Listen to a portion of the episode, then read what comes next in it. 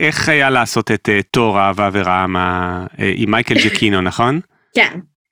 בעצם אני, אני נכנסתי לסרט קצת יותר מאוחר, זאת אומרת הוא התחיל את זה בעצמו, והוא בדיוק התחיל לביים סרט אחר בשביל מארוול, uh, אז הוא שלח לי הודעה אם אני יכולה לעבוד קצת על לעשות כמה קטעים לתור, ומפה לשם עבדתי על חצי מהסרט, אז, אז ככה זה התחיל, וגם אני בהתחלה לא ממש ידעתי עד כמה, עד כמה זאת אומרת למה אני נכנסת, שזה היה באמת המון המון המון המון המון עבודה, לא ישנתי, זה היה מין כזה אה, לקום בבוקר, אה, לעבוד כל היום, שלוש ארבע בלילה אתה הולך לישון לאיזה כמה שעות וזהו, ויש אותו דבר אה, ביום למחרת וכמה חודשים ש, שזה היה ככה מאוד מאוד אינטנסיבי.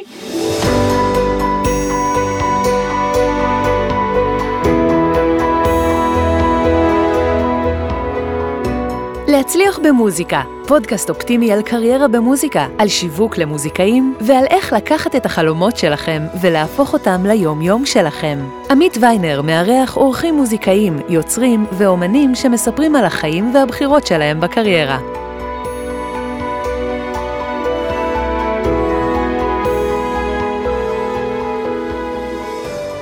מתחילים. אז לפני שנתחיל את הפודקאסט היום, אני מזכיר לכם שבסוף הפרק, ממש אחרי מוזיקת הסיום, יש לכם את הטיפ הסודי האישי ממני, אל תחמיצו. שלום לכל המאזינות והמאזינים, איזה כיף שאתם פה איתנו, ברוכים הבאים לעוד פרק של הפודקאסט להצליח במוזיקה. והיום יש לנו אורחת משהו מטורפת מ-LA, לוס אנג'לס, נמי מלומד. נמי, מה נשמע? טוב, טוב, תודה על ההזמנה, איזה כיף. וואי, איזה כיף שאת פה איתנו, זה הולך להיות פרק עם אה, מיליוני צפיות, או למעשה האזנות בכל הפלטפורמות. אני בטוח שזה פרק שאנשים נורא נורא ישמחו לשמוע גם על הדרך שעברת, להגיע לאן שהגעת, אה, וגם על ה insight שלך וכל מיני תובנות על כתיבת מוזיקה לסרטים וגם השתלבות בתעשייה. Mm-hmm. אה, אולי נספר קצת מהצד שלי ואז אני אשמח שתספרי את, אבל ההישגים שלך בשנים האחרונות זה פשוט מטורף לראות. כתבת מוזיקה לאחרונה לסרט uh, תור, אהבה ורעם של מארוול, שזה וואו, כאילו, נכון? סטאר טרק, נכון? כן, כן, כן, הרבה עבודה. בורת 2? אה, כן, קצת, קצת מוזיקה, לא הרבה. אוקיי, ובטח פספסתי עוד הרבה. אז בואי תספרי רגע, שאנשים ככה ידעו מי את, ספרי על הדברים שאת עושה כרגע, ואז גם נצלול קצת יותר אחורה לאיך הגעת לאן שהגעת. אה, אוקיי, אז כרגע אני עובדת על אה, שתי סדרות של אה, מסע בין כוכבים. סדרה אחת היא סדרת אנימציה שהקהל שלה הוא מיועד יותר לילדים וחובבי סטאר טרק באופן כללי. והסדרה השנייה היא live action, היא באמת מצולמת והיא נקראת, אני חושבת שבעברית תרגמו את העולמות חדשים ומוזרים, זה Strange New Worlds. אמ, ואנחנו בקרוב מתחילים את העונה השלישית שלה.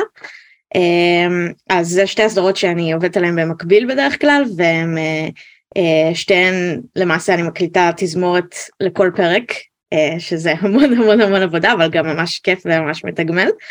אמ, וכרגע אני גם עובדת על עוד סרט שהוא סרט דרמה שמתרחש בעולם של מרוצי אופנועים. אז יש בזה גם קצת אקשן אבל זה, זה בעיקר דרמה אה, וזה סרט ממש ממש מעניין ואנחנו מקליטים אותו בסוף החודש אה, עם הרכב קצת יותר מצומצם זה יהיה 12 מיתרים גיטרה ופסנתר. אה, שזה בעיניי נורא כיף לעשות משהו שהוא לא בהכרח תזמורתי גדול גדול כמו בסטאר טרק או במארוול שזה גם תזמורת ענקית של 130 בעצם 100, 100, 110 נגנים, 100, לא זה היה 100 נגנים ועוד 30 אה, זמרים וזמרות במקהלה. אה, סך הכל זה, זה אני פשוט אומרת אה, זה נורא כיף לעשות דברים בכל מיני סוגים של מוזיקה ולא רק זמורות ענק כאלה אז כן זה כיף. וואו וואו. הרבה עבודה. טוב עוד נשמע תכף על כל הדרכים שלך בקריירה לאן שהגעת אבל איך איך היה לעשות את uh, תור אהבה ורעם uh, עם מייקל ג'קינו נכון? כן, אה, אז עבדתי עם מייקל כבר איזה, רגע, חמש שנים, מ-2019 בעצם. אז מה, מה אנחנו? 2023, אז ארבע שנים.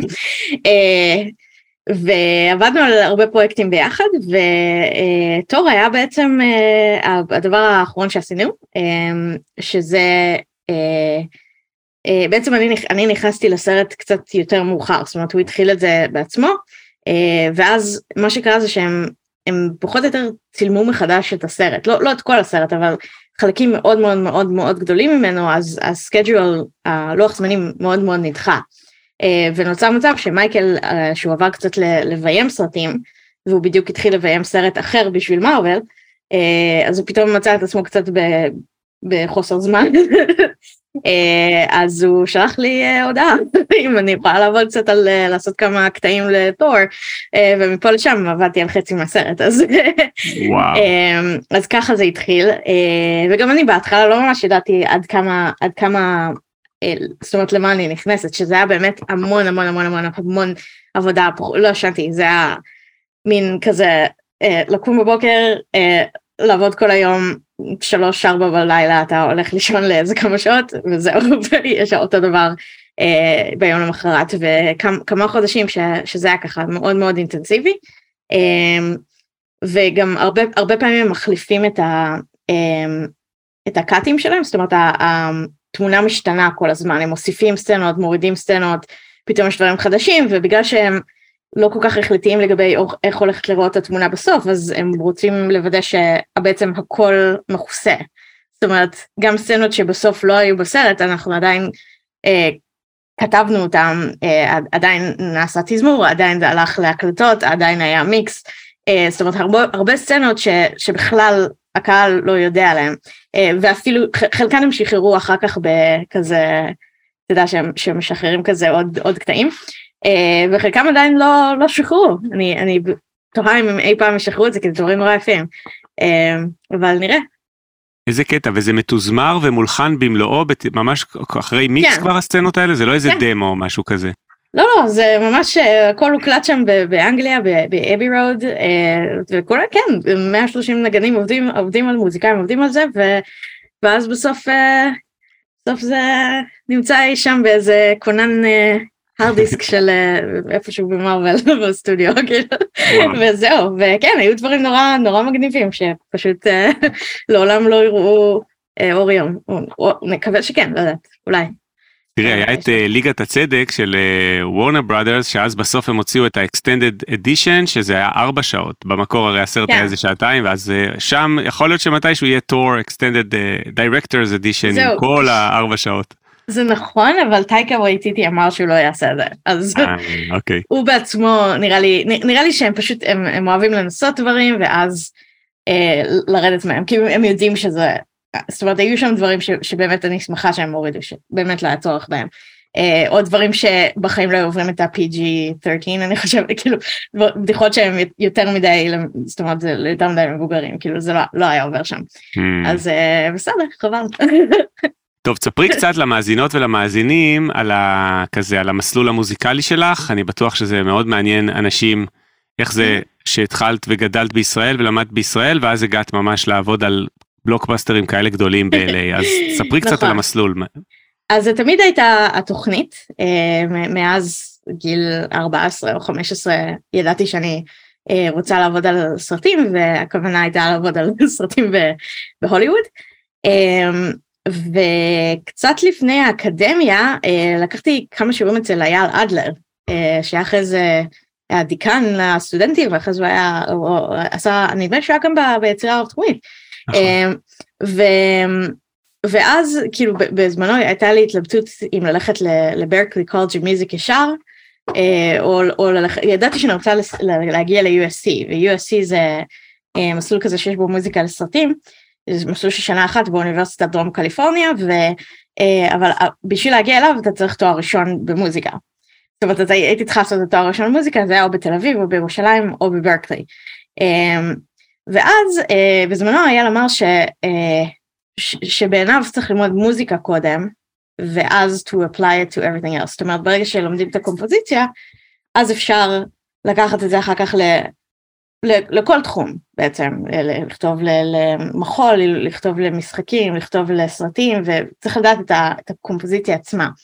אה, ואז בירושלים באמת היה את המסלול ש, שאפשר אה, ממש ללמוד את ה... זאת אומרת, אתה לומד מוזיקה, אתה לומד קומפוזיציה, אתה לומד תורת המוזיקה וקונטרפונקט, ו, והמסלול הרב תחומי באמת נתן את, ה, את האפשרות ללמוד גם ג'אז וללמוד הרמוניה ג'אז וללמוד uh, עיבודי ג'אז וללמוד uh, עיבודים לתזמורת סימפונית ו, וגם להתנסות בדברים ובאת את התזמורת סטודנטים וקצת ניצוח וקריאת פרטיטורות ומוזיקה ערבית ומוזיקה הודית וכל מיני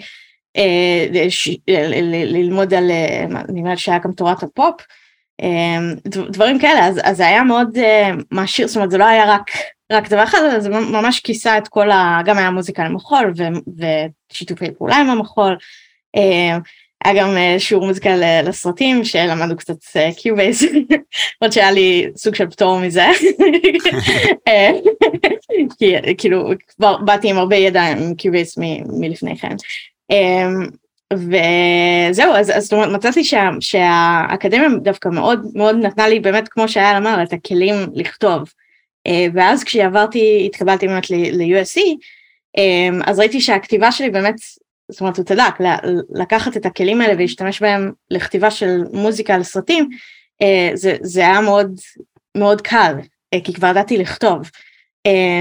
והם לא שמים כל כך דגש על איך לכתוב, הם שמים דגש על איך, איך ללמוד את כל שאר המקצועות שבתוך התעשייה. שכמו הכנה של תווים וכמו אה, איך, איך להכין לעצמך את הסשנים ואיך להיות, זאת אומרת איך להשתלב בתוך התעשייה לא רק כמלחין אלא גם ככל שאר התפקידים של מיוזיק דיפרטמנט. אה, וכמובן שהם שמים פוקוס על איך להסתדר בתור מלחין ומה מצופה ממך ואיך אתה עושה את זה. אה, אבל דווקא זה היה גם, זה היה מאוד טוב שהם הכינו אותך לזה שוואי אתה יוצא מבית ספר ותצטרך לתמוך בעצמך כלכלית ואיך לעשות את הדבר, איך איך להסתדר ואיך um, להשתלב.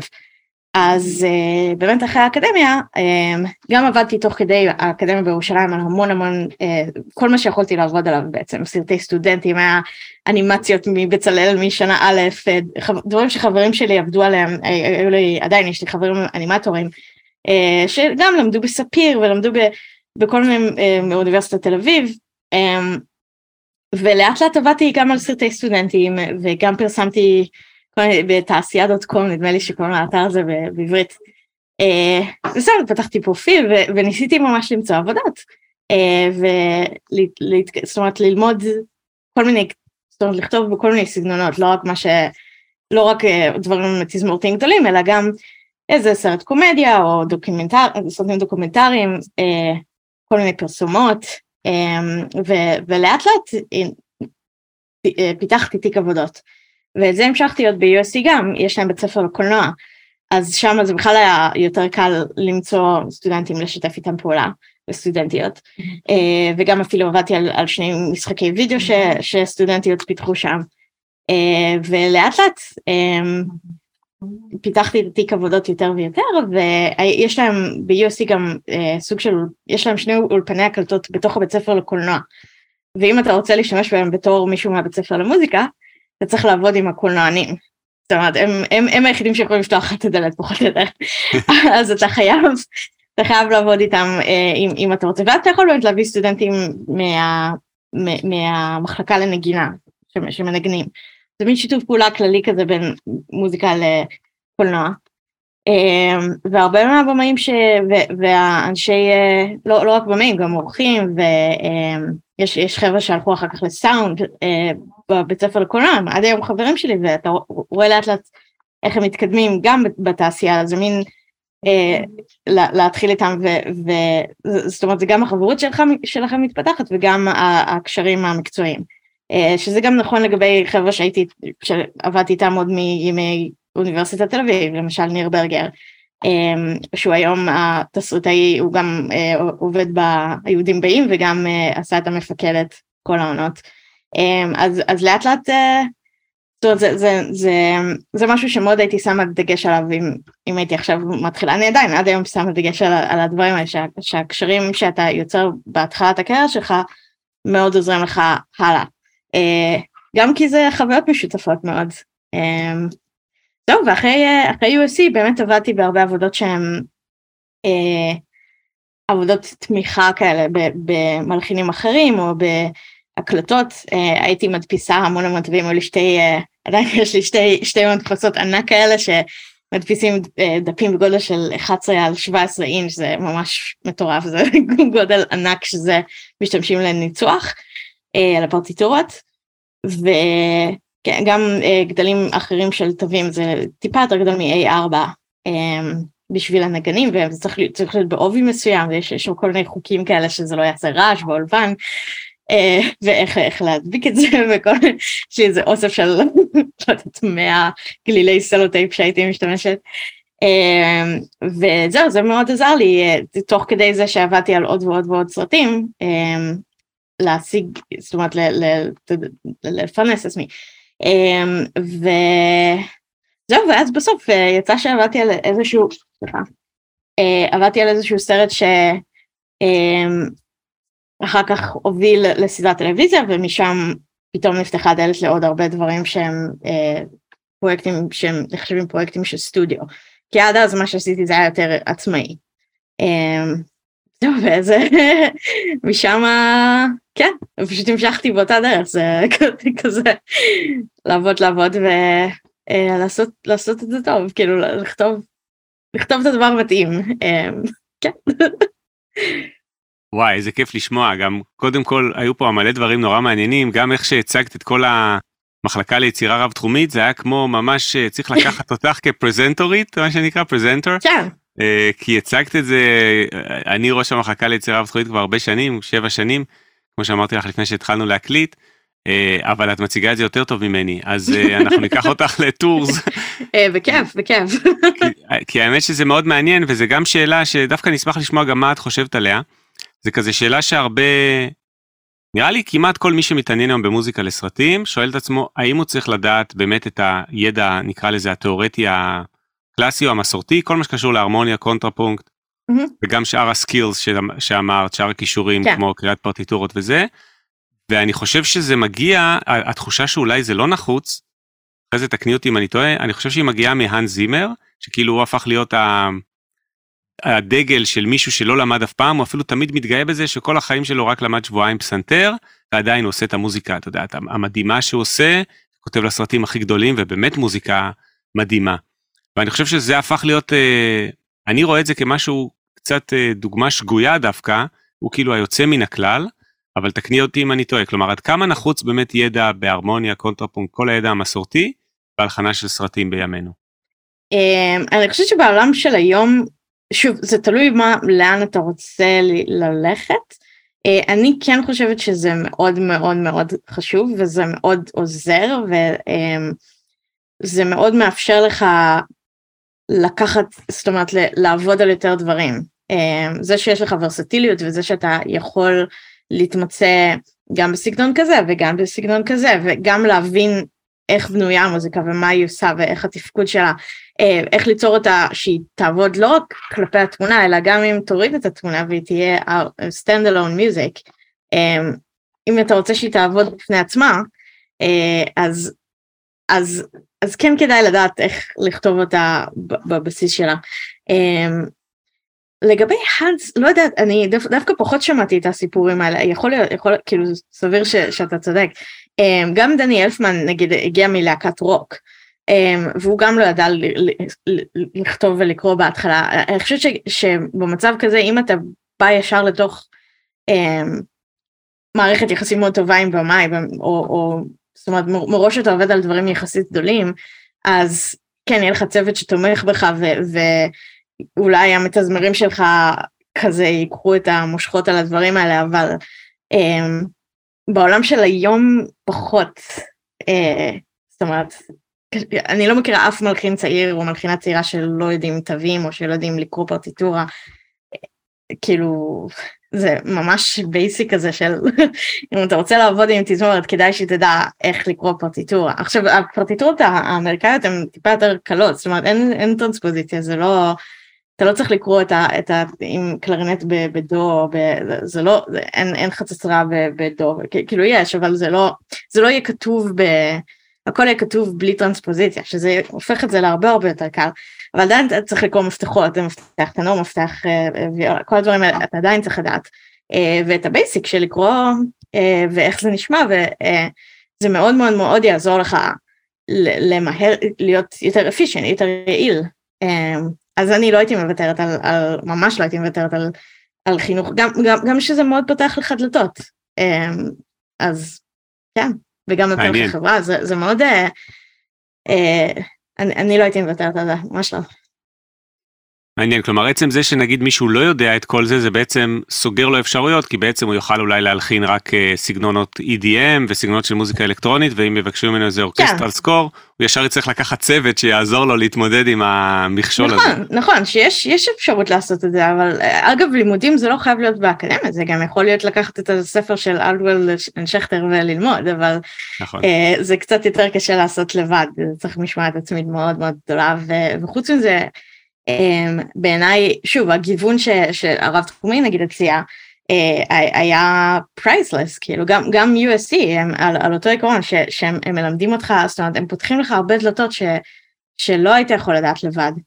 Um, לא, אי אפשר לדעת איך זה, זאת אומרת, לאאוטסיידר יהיה הרבה הרבה יותר קשה להבין איך, איך זה עובד uh, ולמה לצפות ו... ו um, אתה יודע, יש, יש תפקידים שאני בכלל לא ידעתי שהם קיימים עד, עד לפני ש, ש, שבאתי ל-LA והבנתי איך עובדת התעשייה ומה כל דבר. עד, עד שעבדתי עם מיזיק אדיטור, לא, לא ממש הבנתי כמה כובעים חווה של מיזיק אדיטור. ויש אנשים שזה העבודה שלהם. music editors, הם, הם עורכים מוזיקליים, שבארץ אין, אין, אין, אין, אין את זה ממש, זה, זה, זה הרבה פעמים המלחין או המלחינה לוקחים את התפקיד הזה גם כן. אמ, אז כן, ושוב הכל תלוי גם על איזה גודל של סרט אתה עובד ומה התקציב של הסרט הזה, לא, לא, בכל, לא בכל פרויקט יש, יש music editor נגיד, אמ, אז וגם אולי לא צריך, אז, אז שוב זה מאוד, אה, מאוד, זה, זה נושא ענק, אה, כל, כל, כל התעשייה, זאת אומרת התפקידים בתעשייה, אבל זה גם טוב לדעת שיש עוד, עוד דברים וזה לא רק הלחנה. מעניין, אז נגיד על uh, סרט uh, עצום כמו תור שהוא בתקציב ענק, אז מה אוקיי. גודל כל המיוזיק דיפרטמנט של הסרט? כלומר, כמה אנשי צוות יש בתחום של המוזיקה? כן, אז uh, בוא נספור, במקרה הזה היו שני מלחינים, היה מיוזיק אדיטור אחד, אחד וחצי, מדי פעם היה קצת עזרה. היה מתזמר אחד, היו עוד איזה שניים שעשו מדי פעם עזרה למתזמר. היה מנצח, הי, הי, הייתה um, קבלנית שקוראים לזה קונטרקטור, היא אחראית להביא את התזמורת, זאת אומרת לארגן את ה payroll שלהם, לארגן את זה שהם יביאו, זאת אומרת יבואו הכלים שביקשו, במקרה הזה זה הייתה נגיד תזמורת ענקית אבל ללא, ללא woodwinds, בלי כלי נשיפה מעץ. Um, ונגיד שתי, שתי נגניות נבל, זאת אומרת לארגן את כל, ה, את כל הדבר הזה, אה, להזמין את הסטודיו, אה, היו engineers וכל הצוות של Abbey Road שהם אה, עוזר engineer ואנשים שאחראים להציב את המיקרופונים ואת הבמה, ואז מיקסרים, שני האנג'ינירים הם, הם גם עשו את המיקס, ובסוף היה גם מאסטרינג, כשעושים אלבום אז יש את ה mastering person. אמ, וכמובן הכנת תווים, שזה גם אה, היו, יש את החבר'ה אה, שאני עובדת איתם פה ב-LA, אה, שהם הכינו את התווים ואז מי שהדפיס אותם בלונדון זה גם, להדפיס, להביא, את זה זה גם, חברה אחרת של music preparation קוראים לזה. אז כמה הגענו? עשר? וואו, אז רגע, אז באמת כן. המאזינות ולמאזינים, יש בסוף הפרק התשובה תינתן. כן, בסוף הפרק תינתן התשובה, אבל כן. לפחות 20 כל ג'ב. נראה לי אה, נמי לפחות 20 יצא שם. כן, כן, המון, המון, המון, המון. וזה, וזה, כן, וזה עוד ממש בקטנה, כאילו, יש, יש, אה, יש גם יותר מזה, אז אה, כן. מעניין אותי לשאול אותך ממש עכשיו על תהליך ההלחנה עצמו שלך. כלומר, כשאת עכשיו ניגשת לסרט, יש לך סצנה, דבר ראשון, מאיפה את מתחילה, ואולי גם אם את יכולה לתת טיפים לאנשים שזה מעניין אותם, כשאת אומרת שאת אה, באותה תקופה של תור היית מלחינה מהבוקר עד שלוש לפנות בוקר ואז כן. ככה כל יום כל יום איך זה היה עובד.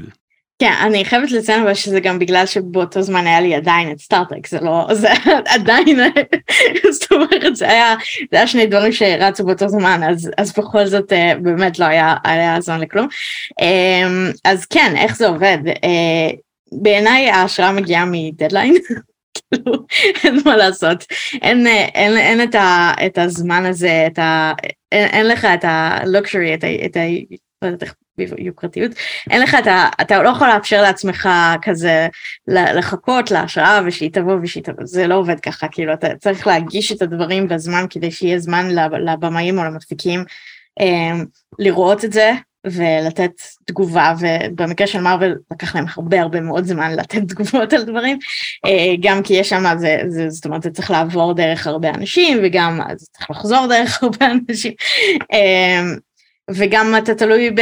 זאת אומרת, ב, ב, אה, בזה שמחר תשתנה העריכה שוב, אז, אז אם משנים את העריכה, הרבה, לפעמים העורך מוזיקה יכול לתקן את זה בלי שאתה תעשה, אה, אבל לפעמים פתאום הוסיפו עוד 40 שניות, או פתאום חתכו 20 שניות, וזה כבר שינויים שהם משמעותיים. ואז אתה מוצא את עצמך עושה גרסה נוספת לסצנה הזאת, ולא, ואז אתה לוקח פשוט מה שעשית כבר, ואתה משנה את זה שזה יתאים מחדש, גם לפי הנוט שלהם. אה, זאת אומרת, יש בעצם הרבה מאוד מאוד להספיק בפרק זמן מאוד קצר, כי גם צריך לאפשר את הזמן בין מה ש... שיהיה, הרי אם אמרנו נגיד יש הקלטות ביום חמישי, אז ה music preparation לוקח גם איזה זמן והתזמור גם לוקח איזה זמן. אז זאת אומרת אנחנו הולכים אחורה אז רצוי שהדברים יהיו מוכנים יותר הרבה יותר מוקדם כי אם ביום חמישי אם ביום שלישי תיתן למתזמר את כל הסרט אז יהיה קצת בעיה להכין את זה ליום חמישי. אה, אז, אז בגלל זה תמיד כל הזמן צריך לשים לב איזה עוד דברים יש לנו פתאום לעשות בתוך הלוח זמנים איזה עוד דברים נכנסו וגם כן קרה שהם פתאום ביום לפני הקלטה פתאום נתנו לי עוד שלוש סצנות חדשות שבכלל לא היו, לא, לא ידענו עליהן, אז, אז באותו יום באמת ישבנו גם אני וגם המתזמר עד חמש בבוקר כשההקלטה הייתה בשש בבוקר, שעונה, זה היה באנגליה, והיינו רימוט. אין מה לעשות, אז uh, לפעמים חייבים, וגם את זה הקלטנו בלי אישורים, בלי כלום, כי אף אחד כאילו הם רגע נתנו לנו את הזה, לא היה זמן שמה, uh, בסוף הכל הסתדר, אבל uh, כן, לפעמים, לפעמים אתה פשוט, you know, you gotta do what you gotta do. Um, אז זה לגבי ההשראה, אם, אם אין את הלחץ זמן הזה, כמו נגיד שאני עובדת על, על סטארקטרק זה טיפה פחות לחוץ ברמה הזאתי, um, אז באמת יש זמן טיפה יותר לשבת מול, ה, מול הסרט או מול הפרק. Uh, ולמצוא איזה נושא חדש לדמות חדשה שאני עוד לא, שעוד לא ראינו אף פעם, וכזה לנסות, ואני הרבה פעמים מנסה, um, מוצאת איזה, איזשהו נושא או איזושהי מנגינה ש, שמתאימה, ואז אני אנסה אותה על כל מיני מקומות אחרים בסרט, אני אנסה לעשות קצת וריאציות, אמ, אני אנסה לראות איך ה... אם החומר הזה ש, שכתבתי הוא מספיק זכיר והוא מספיק טוב והוא מספיק אה, ורסטיל שאני יכולה לשחק איתו. אמ, ואם אני יכולה נגיד להפוך את המנגינה הזאת להיות הליווי ולהוסיף משהו אחר מעל. זאת אומרת אני אנסה לעבוד עם החומר המוזיקלי כך שהוא לא רק מופיע בתור המנגינה אלא גם מופיע בווריאציות אחרות. אה, זה באמת נגיד מה שעשיתי עכשיו על הסרט, הסרט דרמה. אה, ומה שעשיתי זה היה באמת למצוא נושא, אה, ניגנתי אותו על הפסנתר הרבה, ולא הייתי בטוחה שזה הנושא שמתאים, זאת אומרת, כן ניסיתי, עשיתי כמה וריאציות, אבל עדיין לא הייתי בטוחה, ואז אמרתי, טוב, אני אקח יום יומיים, ואם אני אחזור לפסנתר ואני עדיין זוכרת את המנגינה הזאת ועדיין זה יושב לי בראש, לא כתבתי כלום, כאילו זה היה כזה, כל לנסות. אם אני זוכרת את זה, אז כנראה זה הדבר הנכון. זאת אומרת, אם זה עדיין יושב לי, ו- וזה מה שקרה, ו- וזה באמת היה הדבר הנכון, והבמאי מאוד מאוד אהב את זה. Um, ו- וגם אני, ו- ולאט לאט אני, ככל שאני עוברת על הסצנת, פתאום אני כזה, אה, זה יכול ממש, אני מפתחת רעיון פה, ואז אני אומרת, אה, זה גם מאוד מתאים לי מבחינת ה... מבחינת הפיתוח הזה זה יכול להתאים מאוד לסצנה הזאת גם, כי יש קשר סיפורי בין, בין הקו עלילה הזה ונניח אה, הנושא עם, ה, עם הבחורה או הנושא, זאת אומרת אה, עם האבא שלו, וואטאבר, של הדמות הראשית. אה, אז יש, יש דברים שהם מקבילים ואז, ואז אני אפתח אותם, זאת אומרת אני אגיד, אה אוקיי זה יתאים לי לפה ולפה, זה קצת כמו לעשות פאזל. וזהו, אז והתהליך הזה הוא, הוא נורא כיף לי כי, כי זה לנסות דברים ו, ולהיות באמת יצירתית, זה כיף שיש את הזמן להיות יצירתית, לא תמיד יש הרבה הרבה זמן לזה. וגם לנסות כל מיני אה, מצלולים חדשים, או, או זאת אומרת אה, אה, טקסטורות או, או צבעים, כלים, דברים שהם יותר, זאת אומרת לא, לא רק הדברים הטרדישיונל, לא, לא רק הדברים התזמורתיים. יש עוד משהו שאני הרבה פעמים שמה עליו דגש וזה איפה נכנס הבאס. מאוד מאוד מאוד מאוד חשוב לי איפה נכנס הבאס. כי בס יכול ממש לשנות לך את, ה, את התחושה ואת התמונה. אה, נותן לך תחושה של, של או של מחמם מאוד את האווירה או שזה פתאום משהו הרבה יותר מלחיץ או כאילו יש יש לכניסה של בס הרבה הרבה אפקט אז הרבה פעמים אני ממש אשים לב איפה אני איפה אני מכניסה את זה זה קצת מתקשר לי ל... ל לא יודעת אם זה תזמור או קונטרפונקט או מה כאילו אבל התחושה של איפה נכנס הבאס היא ממש ממש ממש חשובה לי הרבה פעמים אני אה, אה, אמצא את עצמי מנסה כמה דברים ואז בסוף מבינה אה אוקיי זה צריך להיות פה על ה frame הזה ולא לא שני פריימים אחר כך אלא על ה frame הזה. אמ, במיוחד באנימציה הרבה פעמים אה, תמצא את עצמך מאוד מנסה האם, האם משהו צריך איזשהו אקורד או, או משהו צריך ליפול, ליפול בנקודה הזאת בנקודה הזאת הרבה, הרבה זמן אני אבלה רק על, על הנושא הזה של טיימינג זה התהליך היצירתי.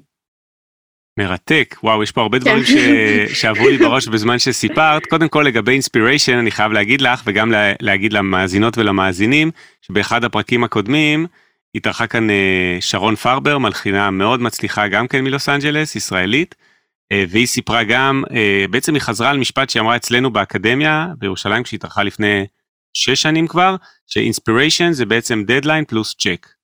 כן, נכון, לגמרי. מעניין, מעניין. מעניין שגם את אמרת ש inspiration באה מהדדליין. ולגבי באסים זה מאוד מעניין, ממש מרתק איך שתיארת את זה. אני המון פעמים אומר בשיעורים באקדמיה, גם נגיד בכתיבה בסגנון באך, שנגיד בפוגות של באך, באך תמיד יהיה מאוד מאוד רגיש לאיפה נכנס הנושא בבאס, כלומר איפה נכנס ממש הבאס האמיתי. ואני בכלל אה, פריק של באסים. אה, אצלי בסטודיו כן. פה הוא כולו בנוי בשביל הבאסים ואני הרבה פעמים אומר לתלמידים שבאסים זה החיים. אה, כי גם אנשים משלמים המון כסף על רמקולים בין השאר. כל עשרת אלפים שקל שאתה מוסיף מוסיף לך עוד frequency אחד בנמוכים כי בגבוהים כל הרמקולים מגיעים לאותו גובה כמובן שיש גם קלריטי וטרנספרסי של הרמקול אבל עדיין להוסיף את הנומך הזה ברמקול זה זה דבר מאוד יקר קשה להשגה, וכנ"ל לגבי פסנתר כנף שאת רואה אצלי פה בסטודיו, אז גם פסנתר כנף ככל שהוא יותר ארוך, בעצם יש באסים יותר עמוקים וחמים. נכון. אז זה מעניין מה שתיארת באמת שאת מאוד רגישה לאיפה ייכנסו הבאסים. ואיך בעצם אבל זה משפיע ממש על הסצנה, כלומר נגיד יכול להיות שיש סצנה מסוימת, שאת עוד לא תשימי בבאס כדי שהבאס ייכנס בסצנה הבאה, משהו בסגנון הזה?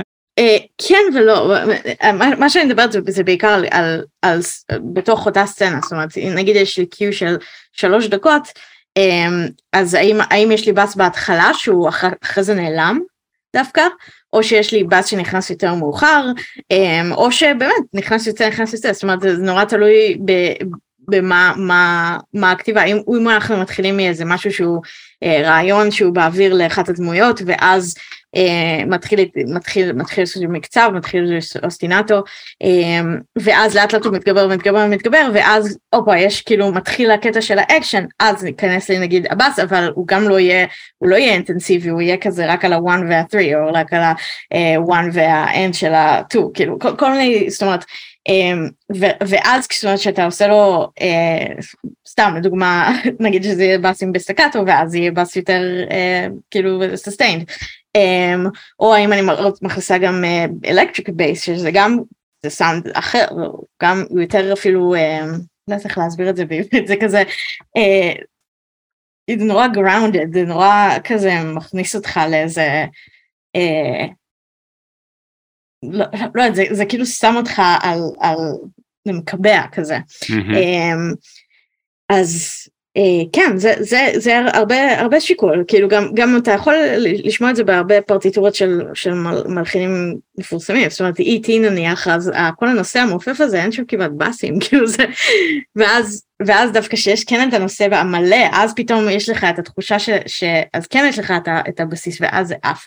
אה, אז זה, זה מעניין זה זה כזה כזה זה קצת כמו לכתוב בצבעים אה, כמו כמו לצייר ציור.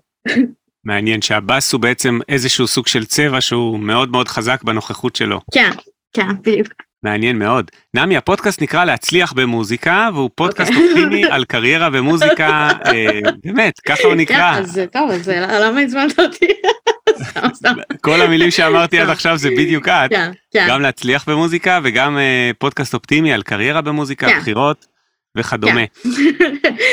אה, ומעניין אה, אותי לשמוע, בטח מאוד יעניין גם כן מאזינות מאזינים אה, צעירים, מתחילים בתחילת דרכם, או גם קצת יותר מצעירים.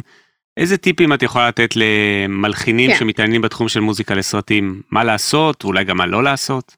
כן, אה, אז קודם כל, אה, כאילו disclaimer לגבי טיפים זה שלכל אחד יש את המסלול שלו ואת הנסיבות שלו ושלה, אה, ולא כל עצה מתאימה לכולם. אה, ועם זאת, יש, יש עצה שקיבלתי שאני עובדת לפיה, פחות או יותר מאז שקיבלתי אותה, כי היא עצה מדהימה בעיניי, וזה היה מדן קרלין, שהיה יושב ראש המחלקה ב-USC. של מוזיקה לסרטים, והוא אמר, be nice, work hard and get lucky. זאת אומרת, תהיי נחמדה, הכוונה שאנשים ירצו לעבוד איתך, זאת אומרת, תהיי חביבה, תהיי הכי כיפית בתוך החדר, זאת אומרת שאת באה לפגישה, ש, שיהיה, שיהיה כיף איתך, כאילו שזה יהיה לא רק עבודה, אלא גם כל, כל מה שמסביב לזה, שזה מה שדיברתי בהתחלה. ליצור באמת קשרים שהם לא רק קשרים כזה של אה טוב בוא נעבוד ביחד על הסרט אלא בוא אני אהיה שותפה בסרט אה, ולהכיר גם את הצוות ולהכיר את, ה, את העורכת ולהכיר את המפיקה ו, ולהכיר את השחקנים ולהגיע ל, לאירועים של, של הסרט אפילו אם זה סרט קצר ועצמאי וקטן אה, זה כן כן להיות שותף ולקחת כמה שיותר חלק אה, ולשמור על קשר קרוב עם הבמאי גם אם אתם לא החברים הכי טובים אם אתה רואה הזדמנות לבמאים צעירים ששלחו באיזה יש איזה תחרות או תחרות תסריטאים תעביר לו כאילו את המייל ש, ש, זאת אומרת תחשבו על, על השותפים שלכם למסע הזה אה, כמובן שאם נהייתם חברים מה טוב עוד יותר כיף. אז זה הנושא של, של be nice. עכשיו גם, גם אם מבקשים מכם משהו שאתם לא הכי רוצים לעשות, נניח אתם חושבים שלסצנה הזאתי וואלה לא מתאים מה שהבמאי מבקש. אז יש איזה גבול, גבול מסוים שאתם יכולים להגיד מה אתם חושבים, אבל יש, זאת אומרת choose your battles כזה, אל, אל תנסו עכשיו, כי זה בכל זאת, במאי נניח אה, בילה הרבה מאוד זמן עם סרט דוקומנטרי, שנתיים עבד על, על צילומים, אה, צילם 80-90 שעות של סרט, העורכת ישבה על זה כבר שבעה חודשים, אתם באים עם, ה, עם המוזיקה שלכם ואתם נכנסים לתוך הפקה שהיא כבר עובדת, זאת אומרת מוזיקה זה, הרי זה ב post production בדרך כלל, והאנשים האלה כבר בילו הרבה מאוד זמן, זה, זה הפרויקט שלהם, אתם, זה גם הפרויקט שלכם, נכון, זה, זה collaboration, אבל בכל זאת, um, לבמה יש, יש איזשהו vision ויש יש דברים שאתם צריכים כזה מאוד להיכנס לתוך הראש שלו. אז choose your battles, יעני, לא, לא, לא לריב על דברים שלא צריך לריב עליהם, ושום דבר לא אישי, גם אם אומרים לכם לא, אז או שהם לא אוהבים משהו, זה לא, זה לא שלא אוהבים אתכם, זה לא שלא אוהבים את, זה, זה לא אוהבים, אוקיי, אז בסדר, לא אוהב את הקלרינט, לא אוהב את, ה, את המהירות, את הטמפו של הקטע הזה, לא אוהב את הסגנון, אז תעשו עוד גרסה ועוד שתי גרסאות ועוד שלוש, בסוף, בסוף זה יצליח. Um, אחד המנטורים שלי אמר שהוא הרבה פעמים עושה מראש שתי גרסאות, uh, במיוחד שמחפשים נושאים, um, כאילו בהתחלה של תהליך של סרט, כדי שלבמאי או לבמאי תהיה קל להגיד I don't like this one, I like this one better. ואז, uh, זאת אומרת, זה, זה קצת שתי ציפורים במקחת, כי גם נתת ולידיישן לבן אדם להגיד, אה, אני לא אוהב את זה, וגם הוא אומר, אה, אבל את זה אני כן אוהב. זאת אומרת, יותר קל לו לאשר את הדבר השני, או להגיד, אה, אני אוהבת את, את האלמנטים מפה, או נגיד אהבתי את זה פה ואת זה פה. אז, אז זה עוזר קצת להיכנס ל, לראש של הבן אדם. אז זה ה-be nice.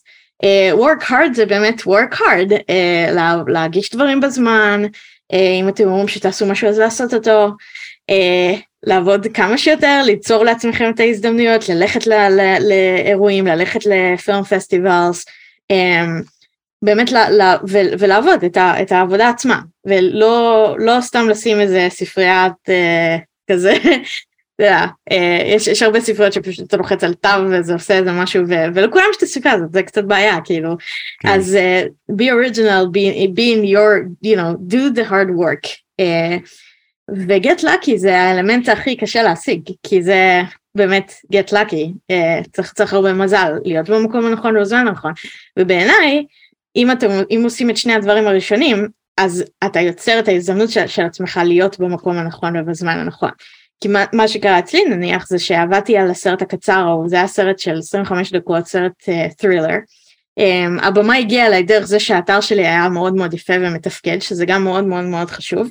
אתר שהוא מעודכן עם samples, שהם לא יהיו רק לפי um, דברים uh, תזמורתיים גדולים, אלא גם וואלה, קומדיה, דרמה, uh, דוקומנטרי, thriller, uh, סרטי אימה, uh, ושזה יהיה לפי כל מיני סגנונות, אז במאי או במאית יצירה שמחפשים מוזיקה לסרט שלהם, יהיה להם מאוד מאוד קל ומהר למצוא את הדברים שלכם.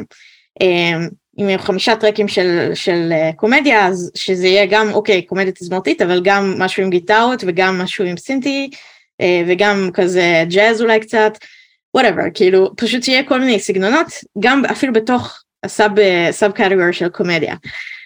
Um, אז, uh, ואז אם, אם באמת יוצרים את ההזדמנות, אז באמת לי היה שם איזה משהו במוזיקה experimental ית, ש, שדווקא היה מה, מהכיתה של אייל אדלר במוזיקה למחול, עשיתי ריקוד מחול, לכוריאוגרפיה של אה, מכולניקית מירושלים ושמתי את זה באתר והבמאי הקשיב לזה איכשהו ואמר וואי זה ממש מתאים הסגנון הזה אני רוצה לסרט ל thriller אה, שהוא עשה הוא עשה סרט אה, מתח כזה. ואז עשיתי לו משהו ממש כזה כבר הבנתי למה הוא מתכוון ואיך לעשות את זה והסרט הזה אחרי שנתיים פתאום העורך של הסרט הזה התחיל לעבוד על סדרה של אמזון ואז הם היו צריכים מישהו שיכתוב מוזיקה. ואז הוא המליץ עליי, הוא אמר אה, את יכולה לשלוח לי דברים בסגנון הזה ואני אשמיע למפיקים. ואז וככה קיבלתי את העבודה הראשונה שלי שהייתה יותר עבודת סטודיו ב-LA. אז ה-Get Lucky הזה הוא נוצר מזה ש, שעבדתי על 70 סרטים קצרים שלא הובילו לאותה אה, הזדמנות אבל אחד מהם כן. אז זה ה-work hard וה... be nice ביחד מובילים את ה-Get Lucky. וברור שהיו עוד המון המון אלמנטים אחרים אבל זה נגיד דוגמה. אמ, אז אה, בגלל זה אני מאוד מאוד מאמינה בעצה הזאת, כי, כי אני רואה שזה קורה גם מסביבי, אז אה, זה העצה שלי. מהמם, וואו, זה ממש אה, גם, גם עצה מדהימה וגם פירטת על זה בצורה כל כך ספציפית על כל אחד מהשלושת השלבים האלה. אה, מהמם, כלומר, תהיו נחמדים, אם נתרגם את זה לעברית זה יישמע קצת פחות טוב, אבל תהיו נחמדים, תעבדו קשה. כן. תחפשו את המזל. כן, כן, זה, כי צריך להיות מוכן לזה, הרי הרעיון הוא שהרבה פעמים ייפתחו לך דלתות במהלך הקריירה שלך, כשמלחינים, במיוחד ב-LA יש הרבה דלתות שנפתחות, אבל אם אתם, אם, אם הבן אדם לא מוכן, אז, אז להישאר בחדר זה גם מה ש, שקצת קשה יותר, כי אם אתה לא מוכן להזדמנות שניתנת, אז לא יזכרו אותך בפעם הבאה. אז בגלל, בגלל זה מאוד מאוד חשוב לדעת לעבוד עם אנשים, אולי ה-be nice הזה זה יותר people skills, זה יותר uh, איך לעבוד עם אנשים, אה, איך לעבוד על התהליך הזה, שזה משהו שניתן באמת לרכוש גם, גם בסרטי סטודנטים. כי בסופו של דבר אנשים הם אנשים, זה לא משנה אם זה אנשים על 100 מיליון דולר של סרט או על, או על 100 אלף דולר או על 100 אלף שקל או על 10,000 שקל. זה, זה עדיין אותו, אותם רגשות ואותם אה, אגואים ואותם התנהלות ואותם פוליטיקות קטנות ואותם אותם אה, אינטרס, יש, יש כל מיני דברים שהם בתוך, זאת אומרת הבמאי רוצה ככה והעורכת רוצה ככה והמפיקה אמרה שאי אפשר את זה ואת זה וכל מיני דברים ש... זאת אומרת הקשיים והדברים הכיפים גם הם, הם תמיד קורים באותו, התחושת צוות היא קורית בכל מצב. אמ, ולכן גם העבודה מול המלחין זה, זה אותו דבר בסופו של יום, נכון, אז יש עוד אנשים באמצע, או נניח יש עורכת מוזיקלית שתעזור בתרגום אה, של דברים מסוימים בין, בין to facilitate the, like the, the notes נניח, אז, אז במקום שיגידו לי הם ממש לא אהבו את זה, אז היא תגיד אה הם פחות uh, התחברו נה נה נה הם כן רוצים ככה וככה, או, או חלק מהבעיות ייפתרו מעצמן כזה, אבל בסופו של יום את כל הכישורים ש, שלמדתי מ, מסרטים ב, ב, בירושלים, מבצלאל, זה אותו דבר כמו פה, כאילו זה, זה, ה-people skill לא משתנה. ועדיין צריך ש, ש, שירצו לעבוד איתך, זה ה-be nice. מרתק. נמי, אנחנו ממש קרובים לסוף הפרק שהיה, אני חושב, ממש מרתק עם המון המון ערך לכל מי שרוצה ורוצה גם להיכנס לתחום הזה של מוזיקה לסרטים, וגם מי שפוזל לכיוון הזה של ארה"ב ו-LA אה, בפרט. אמ, איפה רואים אותך נגיד עוד אה, שלוש או חמש שנים? מה, what's your dream right now? Uh, הרבה דברים, uh, האמת ש... אני, מבחינה של סרטים אני מאוד רוצה לעשות uh, דברים עם פיקסאר ועם דיסני, um, אבל מצד שני אני גם מאוד רוצה לעשות דברים כזה יותר uh, בסגנון של פרנסיס מקדורמן, נגיד נורמנדלנד ודברים שהיו uh, three billboards, uh, כל, כל, כל מיני סרטים, סרטי דרמה כאלה מאוד uh, יותר uh, לכיוון שמרגיש עצמאי למרות שהם עדיין סרטי סטודיו. Um, וכן, סטאר וורס זה עדיין לא, עדיין לא עשיתי, שזה מין uh, חלום גדול. yes, yes, מחזיקים אצבעות, סטאר וורס הבא או הבא הבא? Uh, כן, אני מקווה מתישהו, מתישהו סטאר uh, וורס, כן, והאמת שהייתי מאוד רוצה לכתוב musical, אז uh, נראה. זה יהיה משהו יותר, uh, יותר עצמאי נראה לי בהתחלה. מחזיק אצבעות, נמי. משהו שאת רוצה לסיים איתו ככה למאזינות, מאזינים שמקשיבים כרגע? איזה statement for... כן, שזה חלום שהוא אפשרי, כי אני מניחה שהרבה חבר'ה שיקשיבו הם אה, מתעניינים ב... חושבים על קריירה כזאת. אה, זה, זה כן משהו שהוא אפשרי היום, ו... אה, זאת אומרת, עם, עם הרבה התמדה והרבה אה, גם כישרון, אבל מן הסתם, זאת אומרת, זה, זה ללכת, אם הולכים על זה, אז באמת צריך ללכת על זה. זאת אומרת, זה לא...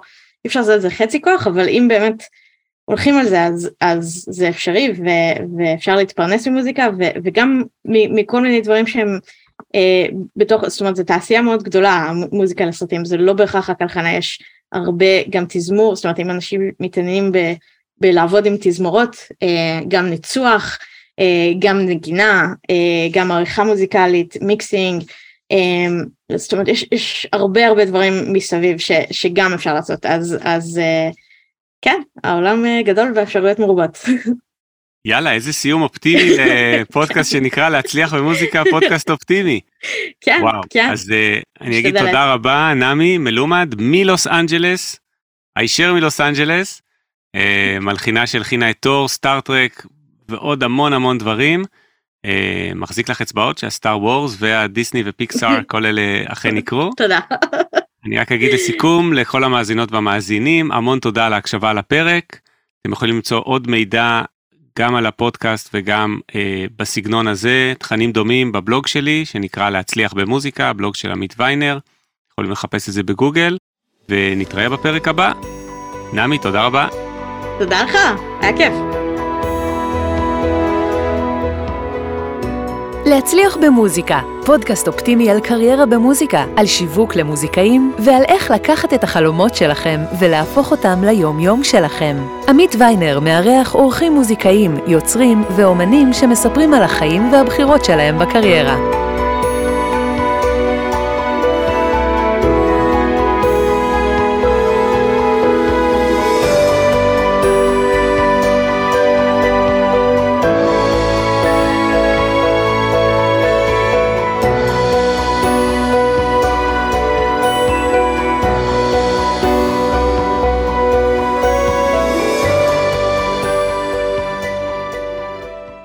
אז תודה לכל מי שנשאר איתנו ממש עד עכשיו, עד לטיפ האישי הסודי ממני, והפעם אני רוצה לדבר איתכם על איך להיות יצירתיים יותר.